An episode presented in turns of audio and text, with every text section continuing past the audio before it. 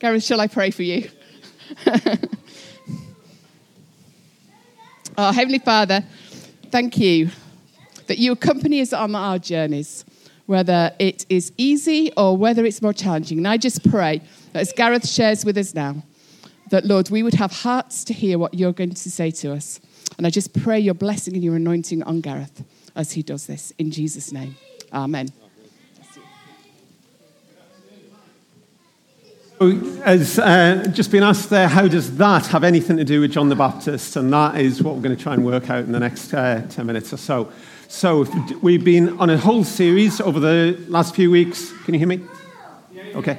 Uh, last few weeks, and then a few weeks to come, about pathways and obstacles and stories from Luke's Gospel about pathways, kind of easy ways to get somewhere, and obstacles and the things that get in the way. And that's what we're going to have a look at today. So, the next slide. Oh, I can do this, can't I? I can do this. Uh, yeah, okay. So, have you ever wondered about people who leave church or uh, say they don't want to be a Christian anymore? So, I've got a couple of kind of friends, people I've known for quite a long time, and they used to be used to be Christians, we used to go to church together, but they don't go to church anymore. And I sometimes wonder, how did that happen? Was it that they didn't really, they, didn't, they weren't too sure about it when they were coming, or something happened and they stopped coming. And you might know people like that and wonder how that, how that happens.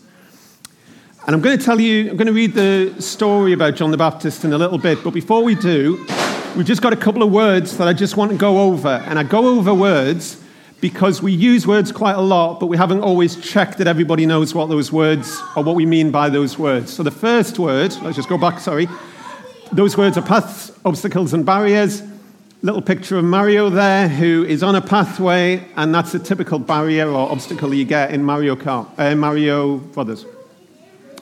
So when we see the word path, a path is something that takes us from one place to another place, sometimes a really long journey through quite a lot of different things. A bit like the bear hunt story, where like sometimes they're in the grass, sometimes they're in the snow, sometimes it's very easy going, sometimes it's pretty hard going.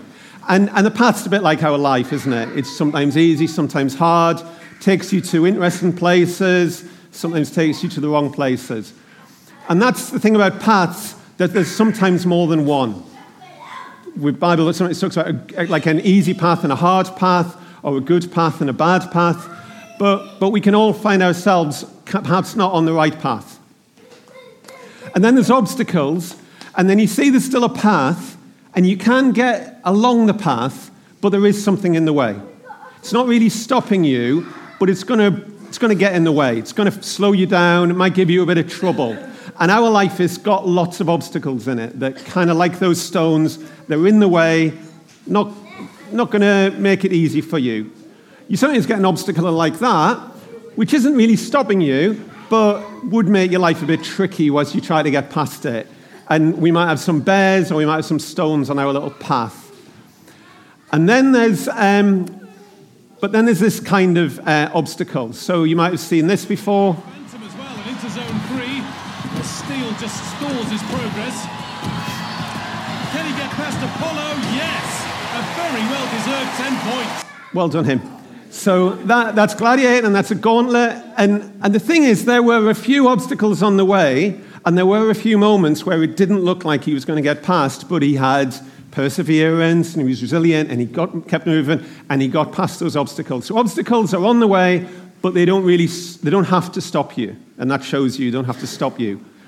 But then there are barriers. And I'm, so when I say a barrier, that fence is a barrier that the airport's put up to stop you getting onto the plane or stop you doing anything wrong with the plane. And pretty much you're not getting past that, are you? That, that's not an obstacle, that's a barrier. That's like just saying, don't come in here. And the thing about barriers is sometimes they're put by other people, and sometimes we build our own barriers. So that guy here, he's building a wall, and we build our own barriers. So we're okay with this? Paths, obstacles, barriers. Okay with those? Right, okay. And then there's just one other word. I just want to check that you all know what we mean when we use this word. So God we, when we say the word God, we mean somebody who exists even though we don't see him or even if we don't believe in him. He's not made up. That's, that's a Christian view of God. He's not made up. He is really there. even if we don't think he's there. And the other thing about him is that he made the entire universe, us, tables, chairs, um, children, those sort of things. And then the third thing about our God is that we believe he wants a personal relationship. So when we use the word God, that's, that's kind of what we mean by the word God. Okay, so you okay with the words? Right. And I'm just going to read you um, kind of today's passage and see how I do with that. So John's disciples told him, told John, about all of these things that were going on. There'd been quite a lot of miracles, a lot of amazing things. And then John called two of them and he sent them to the Lord to ask, Are you the one who is come, or should we expect someone else? So when the men came to Jesus, they said, John the Baptist sent us to you to ask, Are you the one to come, or should we expect someone else? And at that very time, Jesus cured many who had diseases, sicknesses, and evil spirits, and he gave sight to many people who were blind. So he said to the messengers, Go back and tell John what you've just seen and heard. The blind receive sight, the lame walk, those who have leprosy are cleansed, the deaf hear, the dead are raised, and the good news is proclaimed to the poor. Blessed is anyone who does not stumble on account of me.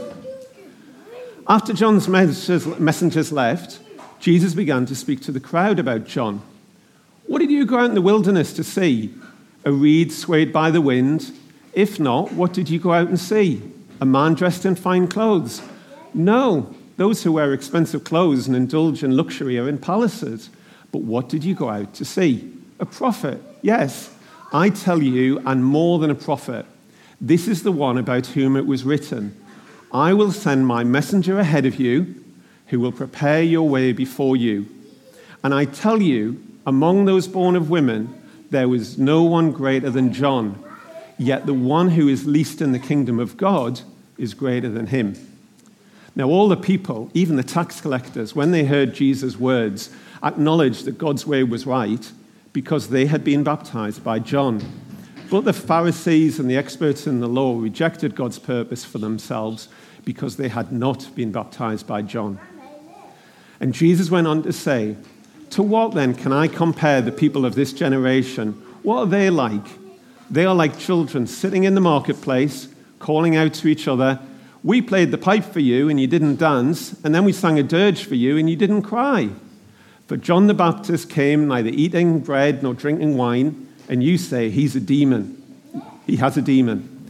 And the Son of Man came eating and drinking, and you say, Here is a glutton and a drunkard a friend of tax collectors and sinners, but wisdom is proved right by her children. Okay, it's quite a lot in there, isn't there? So let's see how we do with that. So here's John the Baptist, and John the Baptist's job was to make straight paths so people would find the way to Jesus. He came earlier, so by the time Jesus come, like it said in the story, even the tax collectors, the people who weren't really that well behaved, they'd already turned their life around so they could follow Jesus. So that was, his, that was what he came to do, to make straight paths. But the thing was, John the Baptist was in prison. So he's in prison and he starts to think to himself, hang on a minute, I'm in prison and Jesus has come. And if Jesus is who he says he is, surely I, should be, I, I shouldn't be in prison. Surely Jesus can do something magic or amazing and he can get me out of prison. So why am I still here? Why am I in a bad situation? Why is there an obstacle here when Jesus is supposed to get me out of bad things? You ever asked yourself that question? Why am I in a bad situation when Jesus is supposed to get me out of that sort of thing? Okay? And, these, and John had sent someone to see Jesus to say, Hang on a minute, I'm in prison. Are you the one we're looking for, or is somebody else coming? And most people in our society probably think, is Jesus anything we're looking for, or is, is there something else? Is there something else I need? Is there another religion? Is there something else that's going to help me? So Jesus says to him, Go back and tell John what you've seen. I've done some amazing things. I've given people sight, I've made people walk again, I've um, I've raised people from the dead. I am, I am the one you're looking for. So the thing is, when John asked the question, what did he think Jesus was for? What did he think this pathway that he, he remember, he'd put everybody on the straight path to Jesus. So what did he think that pathway was for? Did he think, you know what? I think it's to change society. I think it's to get rid of the Romans, to get rid of those kind of people that don't run the country properly. And some people would say, oh, that's what Christianity is. It's a thing that's going to turn society around. Some other people would say, oh, well, look at all those miracles, look at all those healings. That's what Christianity is for. It's to heal us all, to stop us having any problems anymore. And the third thing might just be, well, we, were, we, were, we felt in prison by whatever it was prison to addiction, prison to something that's been gripping us, and it's going to set us free. Now, it is true that Jesus can heal. It is true that if you follow Jesus, if the world followed Jesus, we would have a better society. And it is true that Jesus sets us free. But the thing that the path is to is to Jesus. Jesus didn't come just to do some stuff and go away. He came so that we would have a relationship with him.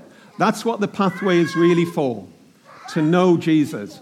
So the path that we're really on is the pathway to knowing Jesus. And there's some Bible passages. God so loved the world that he gave his one and only Son. Whoever believes in him shall not perish, but have eternal life. We have peace with God through our Lord Jesus Christ. He rescued us from the dominion of darkness and brought us into the kingdom of the Son he loves. Jesus came to do amazing things but the most amazing thing was to give us eternal life. That's what the pathway we're on is really about. So, my first set of questions to you are what path are you on? Did you come to church like some people come to the gym? Did you come here thinking that might be a place that will calm me down, improve my life, improve myself, and maybe shake off some bad habits? And when church has done that for me, maybe I don't really need church anymore. So that's the first thing that some people come. They think it's just a place where you're going to kind of sort yourself out. But that's not Jesus, that's the church. Or maybe you're kind of found yourself a church because that's what your family did. So my family, my parents were Christians, and so um, I just grew up in a church just think, and that's what you do. i have never really had a time where I didn't go to church, I didn't really believe in God. It's always just been there. And maybe you've found yourself quite a young person, or maybe my age, and never really questioned why you're still here. And are you just here because that's what your parents did, so that's, or that's what you grew up doing, so that's what you're always going to do? But that isn't really the path to Jesus. So my questions are and I've got loads of questions today. Which path are you on? Are you going to church? Are you going, do you just call yourself a Christian? Or have you given your life to Jesus? Now, you might have given your life to Jesus and you call yourself a Christian and you go to church, but just coming to church doesn't mean that you've come to follow Jesus. Do you see that? The, the, the one that Jesus is most bothered about is the third one. Have you given your life to Jesus? And I read this quote uh, this morning, and I was just thinking about this. The evidence that Britain is a Christian country is overwhelming. We have an established church. Our head of state is also the defender of the faith, and 59% of us define ourselves as Christians.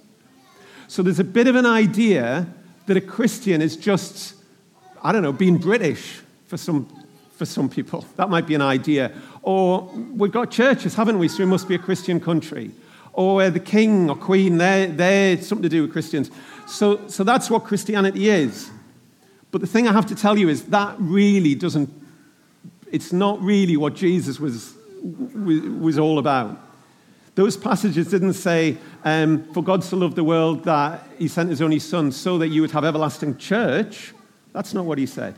It was so you'd have everlasting life. And we sometimes get a bit confused about that. So, as a church, when we talk to people who don't know Jesus, are we inviting them to church? Are we asking them if they'd like to become Christians? Or are we asking people if they'd like to meet Jesus? So when we think about pathways, are we on a pathway towards Jesus or are we on a pathway towards church? And when I think about those friends of mine who left church, I sometimes think, were you wanting to meet Jesus or did you just end up in a church for some reason? So then, what is stopping people meeting Jesus? So we think it's about heading towards Jesus. So what's stopping people meeting Jesus? What are some of these obstacles? Well, one of them might be the churches sometimes look like that. They look a bit old fashioned. They don't really look like anything to do with modern life. They maybe look empty like that, and we think that's got nothing to do with me. We maybe think church has something to do with village faiths and garden parties, and think, well, that's got nothing to do with me either. So I'm not sure that's, I'm not going, not going to go to church if that's what it's about. Or we might think church is full of people and I could find lots of pictures with some horrible signs of Christians standing in other places telling lots of people that God hates them. And if that's what you think church is about, then you're not coming anywhere near. That is a massive obstacle to lots of people coming near Christianity.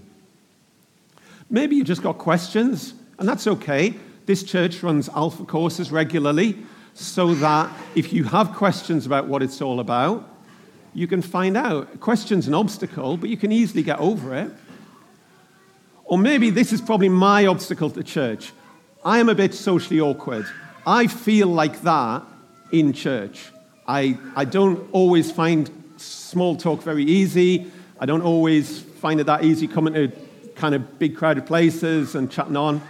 And so that might be how some people feel about church. And so it's easier to not go to church because it feels like that. And also, as somebody who goes to church, I sometimes don't make a good enough effort to notice people who are like that and, and talk to them as well. So that's one of the obstacles. But this is a really big obstacle that lots of people have. I know people who, when they were younger, met people who hurt them, church leaders who hurt them in the church. And for them, they don't ever want to come back to church. That, that is completely broken their relationship. But the thing is, it's the church that did something wrong, not Jesus. And they have rejected Jesus because of something that some church leaders have done. And probably you all meet people who say, yes, but what about those things that church leaders did in the past? What Mahatma Gandhi said was, I like your Christ, but I don't like your Christianity. I really like what Jesus said, but when I see the people in the church, they look a bit like hypocrites or they don't look very nice. And so, question for us as a church, though are we putting any of these obstacles in people's ways? Are we doing anything to make it smoother for people to find Jesus? But the good thing about obstacles is you can get over them. Even when they're really high and they're really awkward, you can get over an obstacle. But barriers, barriers are much harder. They're much harder to get around. And the thing about the story that we read, Jesus did amazing things. But the weird thing is, loads of people didn't believe in him. He did things that we have never seen in our life happen. And yet, still, even when it happened right in front of them, people would say, Well, I don't believe in that. That's got nothing to do with me. And it makes me wonder what is it that's stopping people turning to Jesus even when they can see what's happening right in front of their eyes? And what Jesus said was, How can I compare this generation? What are they like? He said, He's like, They're like some children singing a song. We played the pipe for you and you didn't dance. We sang a dirge for you and you didn't cry. And he says, You know what? It really wouldn't matter what we did. John the Baptist was really serious and you didn't follow him. I'm really, I go to parties and I'm much more friendly and you don't follow me. What, what it seems is that you've decided that it doesn't matter what we do, we're not going to follow you. So I was thinking about this. This is my, this is my modern equivalent of the We Sang a Dirge for You or We Sang a Dance for You. If you ever, if you ever sat with the massive choice of Netflix or iPlayer or whatever it is, and you're thinking, what we're going to watch tonight, and so this happened the other night, I was, I was going on and I was saying, why don't we watch this film? And Joe said, oh, I, I don't really want to watch that film. So I said, oh, oh, okay, right, right. So why don't we watch this film? Mm, I don't really want to watch that film. Now, I think in the end, what she really wanted was the remote control. What she really wanted was not, not your film or that other film, but the one I want to watch, my film. Okay? And that's really what Jesus is saying. It really wouldn't matter whether I played a happy tune for you, whether I played a sad tune for you. You wouldn't change. You wouldn't believe in me because, because I'm telling you something and you want your way. I'm telling you a way and you want your way. You want the remote control. And I hear people who say things like this who say, I couldn't believe in a God who did such and such. So, do you remember I told you that God exists without us and He created the entire universe? And then they'll say, but, but God does these kind of things, so I can't believe in Him? Well, if He really exists, and even if He did those things, I don't know how you can't actually believe in Him. Or you might say, How dare you, how dare you say I'm not good enough? And so, um, and so you, you, say, well, that, that's okay because God forgives you. Oh, well, how can He forgive those people who do those terrible things? And then they might say, um, oh, I believe in a God in my own way. Who are you to tell me I'm wrong? And then the last thing they say is, well, not the last thing, but another thing they say is, I don't need Jesus. I'm already a good person. I try to do my best. And this is just like the Netflix thing. I'll give you one reason why I don't like God, and you'll answer it, so I'll give you another one. I'll give you another reason, and I'll give you another one. Because they're not saying, tell me how to meet Jesus. They're saying, I've got a barrier, and it wouldn't matter what you do, I'm not going to believe. So, is it that you don't want to meet Jesus because some of the obstacles of other Christians or things the church has done? Or is it because you have a barrier to knowing Jesus? Have you already set your face in such a way that you don't want to know him? When people say to me, I don't need Jesus, I'm a good person, what they're saying is, I don't want Jesus in my life. I think I'm doing all right. But what they're saying is, I want to be in control, and I don't want to give control away to Jesus. But as Christians, we talk about Jesus being two things. We talk about him being our Savior, and we talk about him being our Lord. And if he's our Savior, that must mean that everyone who doesn't know him needs saving from something. We sometimes think Jesus must just be for the really bad people, the people who maybe lives aren't working out. But what Jesus doesn't say that. He says, Oh, I'm just here if you really need me, but the rest of you just carry on, do your own thing. But what he actually is, he's the savior of the world, which means everybody in the world must need saving from something. And that's pretty hard to admit. But if Jesus is also our Lord, you're going to have to admit that you're no longer in control of your own life. Savior, we need saving. Lord, we need to give away control. And for just about all of us, that's the hardest thing to do. And that's why people don't want to believe. Not because of all of these arguments, but because they have to give away control to Jesus Christ. So, are you on the path to Jesus, or are you just on the path to church? Because probably church is eventually going to do your head in. So if that's what's getting you, keeping you here, you might not last. But are you on the path to Jesus or to something else? Are, you, are we, as people who do follow Jesus, are we putting obstacles in other people's way that's stopping them getting to Him?